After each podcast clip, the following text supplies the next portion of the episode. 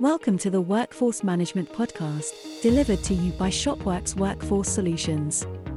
The podcast that explores everything you need to know about workforce management, the technologies involved, strategies and processes, the trends, and the solutions.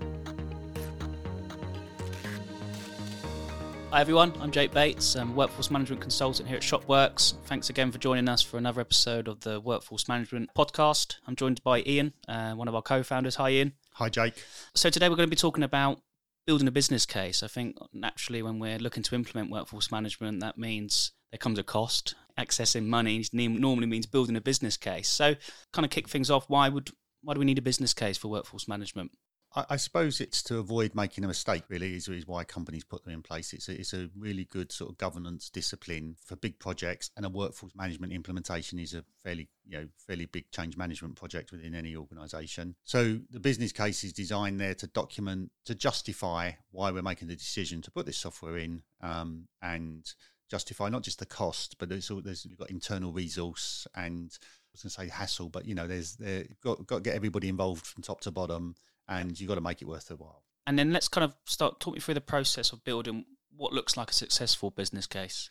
But we're starting with what does one look like? So it's probably a word document, you know, it's a written narrative that describes the decisions you've made and why you've made them, and probably a spreadsheet which documents some numbers and return on investment and calculations. Okay, so that's probably what you're what you end up presenting, and you know maybe a PowerPoint, but you're presenting this normally to senior management to say, okay, fine, we've done our research. This is the decision we would like to recommend. Okay, and this is why.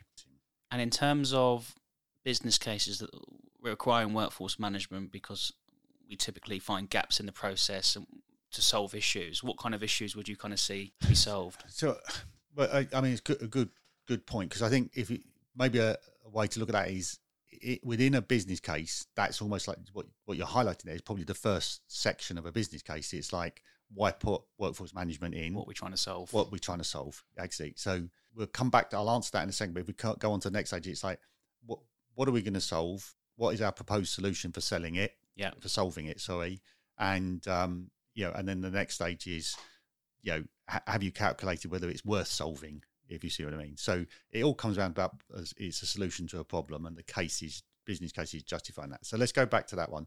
So if we look at about what what problem we're trying to solve, you know, you'd normally document the existing process, you know, and it might be you've got an old system that's on premise that you know isn't in the cloud, or you might have spreadsheets, or you might have paper. Um, they're typical, typically what we see. People are looking to upgrade from that sort of system, and then you're looking to document what problems is that causing. So it could be compliance problems, it could be you know you, you you're not got accurate demand forecasting. It could be that you're going over budget on your staff. It could be you're not paying people correctly. Um, they're the sort of problems you're trying to solve. And what you would normally do in a business case is trying to justify the cost of those. Okay, so how much are you over by overtime spend? You yeah. Know, what is the risk of a compliance uh, breach because you're you're not picking up working time directive breaches? And uh, I would I would assume that eh, with these kind of business cases, it's not a case of okay, I'm a HR director, HR manager. It's just going to affect me. Uh, it must impact different parts of the business as well. Yeah, and and I think that that's a, a, a key point. Is you want to if you're trying to justify the expenses, very rarely in just the software. The expenses in the time and the opportunity you miss that your company is missing by doing that project rather than another project. And so you need to document how it impacts everybody in the organization. So that could be the person in payroll, it could be the finance director, but it could also be the staff in the stores who yeah. are, you know, not getting their leave allocated on time or retention. There are so many things that a workforce management platform impacts. And it's, it's normally across the whole organisation if it's the sort of organisation that needs work. And just kind of a bit more detail in terms of what we what we need for kind of the proposed solution when building the business case. Okay, so the obvious one is you know this is the software, this is the vendor. You know, we've you know you imagine documenting. We've looked at three vendors, yep. um, and you know, and this is what they do, and this is how they this is how they solve the problem. You know, yep. so you'd almost look to say, okay, fine. If you took say compliance, this is the com- this is the issue we've got with compliance. This is how it, this software solves it. You know, it measures working time directive breaches, and we can report against each one. Okay, so that we I'd expect to see that documented in a business case, that sort of level of detail. Yeah. Um, and that's that tends to be on the software side and then it tends to be on the people side as well because you're going to this system you're going to put in is going to impact you know people in your in your in the stores or the departments where the workforce management works and you should really document what problems they're having like they don't their leave isn't correctly booked yeah. because you know you're using some paper form and it gets lost okay and now we're going to give them an app so they can do it self-service so they're the sort of things that i'd expect to see documented on the solution and then, of course, there's other things like cost, security, you know, like how's it going to look after the, you know, keep my data secure, lots of other sort of factors like that. Okay. So I've understand my issue, what I'm trying to solve, how I think the solution can solve that, uh, the impact on the business, the wider context and narrative. Naturally, workforce management comes with a price tag. If we look at kind of numbers, we talked about over time, there'll be a saving to that payroll spending time. Just talk to me about kind of numbers that I need to go into this.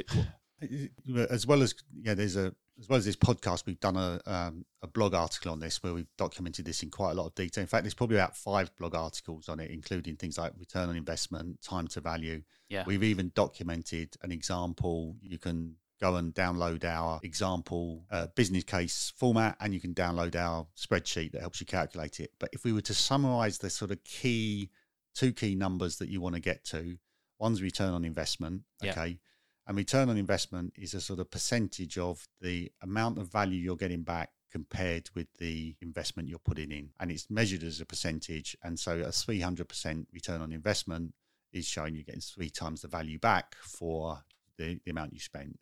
And we've got a calculator where you can put all the benefits in and it and the costs, and it'll um, calculate your return on investment. What you need to make sure you do is capture all the benefits and all the costs. Yes. Okay, so those costs might be the software vendor, might be you know you've got to put a project manager on it, you've got to you, you know do a pilot in five stores, and it's going to tie up some managers' time to do it. Yeah, and the benefits might be like you say the overtime saving might be a reduction in risk. One of the things that we can measure, which is probably too detailed for this podcast, is a return on investment for reducing risk. Okay, yeah. so if you're reducing the risk of a working time directive compliance breach, there is a value to that to the business, and we can show you how to measure it.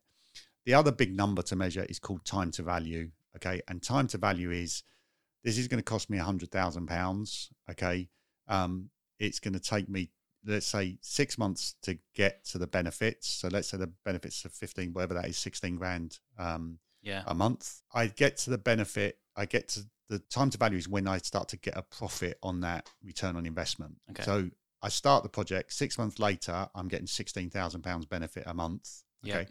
The reason that's important because as the finance director, they've got a budget to run and they've put in this benefit for this year. When yeah. do they actually start to see it? So if it takes two years to see the the time to value come in, then you know people are less likely to sign it off because it's you know it takes too long to actually see any real return. And when we talk about workforce management, depending on naturally the size and the configuration of the system, it attracts quite a large sum of money. So almost the jumping straight in at the deep end um, may be a bit off-putting. I've seen f- different models in terms of pilots, free trials. Is there a business case for that? Yeah, yeah, no, absolutely. So you know, again, in our calculator, we'll help you calculate the return on investment of just doing a pilot. And the reason there's a return on investment doing a pilot is because let's say you spend 20 grand on a pilot. Yeah. Okay. And the, the but the main project was 200,000 pounds. Yeah. If you do the pilot and you get to measure your benefits, okay, so you bear in mind you've done this whole business case based on return on investment and time to value. The pilot helps you test all of the assumptions you've put into your business case. So if you do the pilot and you go, yeah, actually, I have saved on average 3% per store for this and 4% for that, and I have increased revenue in the pilot stores by 2%. Yeah. Okay. Then you can build a, the pilot for 20K in this example has allowed you to make a decision to spend 200,000 safely. If the pilot's a failure, okay, you've spent 20K, but you've saved 200,000 pounds and a whole load of pain. Okay. Yeah. So the again in our business case, we we definitely um, explain how to do the calculations around a um, around a pilot and make sure that you've got the ROI for the pilot, and you know just you know just that one one step will reduce massively the risk to the organisation. Yeah, and I can imagine if I'm going to Mr. Finance Director to secure some money, having the opportunity to not dive straight in, maybe an easy business case to start with before building part of a wider one. Yeah, and, and one thing I would would add is that just the process of doing a business case, we we see it. You know, we've you know, I know you've done them as well, Jake. We've done hundreds of workforce management implementations. Yeah, the companies that, that and organisations that, that do a proper business case that probably document it, the whole thing is more successful. It's more successful to us as a supplier. It's more successful to them because they've done, all the thinking in, advance. They've mitigated risks. They've done the calculations. They know what they're measuring. Um, yeah, and they know what they're trying to achieve. Okay, and then it's really clear whether you've achieved it or not. Yeah, uh, naturally you can get some KPIs from it. Yeah, I think that that measurability piece is probably quite key of that as well. Yeah, and the KPIs are used. You know, some of the other we've done, you know, including like getting engagement and getting the rollout. KPIs are so important to do that. Yeah, they get set in the business case, and what a good practice is six months after you've done it, actually the finance director should be Check getting in. the person who did it and say, right, Yeah. come on, you told me you were going to get Show four four percent. Let's get the numbers the out. numbers. yeah, or you're out, Jake. You, you've had it. Yeah. You, you, you're toast. So, just for our listeners, you mentioned there's a calculator, Excel. Just just for our listeners know. We'll put a link to the the blog that relates to this podcast in, Yeah. in the notes. And from there, they can download like a Word document, with a, a template for a business case. Yeah. And they can download a spreadsheet, an Excel spreadsheet, which is basically a template for doing all the calculations that we've discussed on here. Yeah. And a whole load more that are in, in the business case document. Great. Well, thank you for joining me today, and hopefully we'll speak soon. Thank you. Cheers, Ian.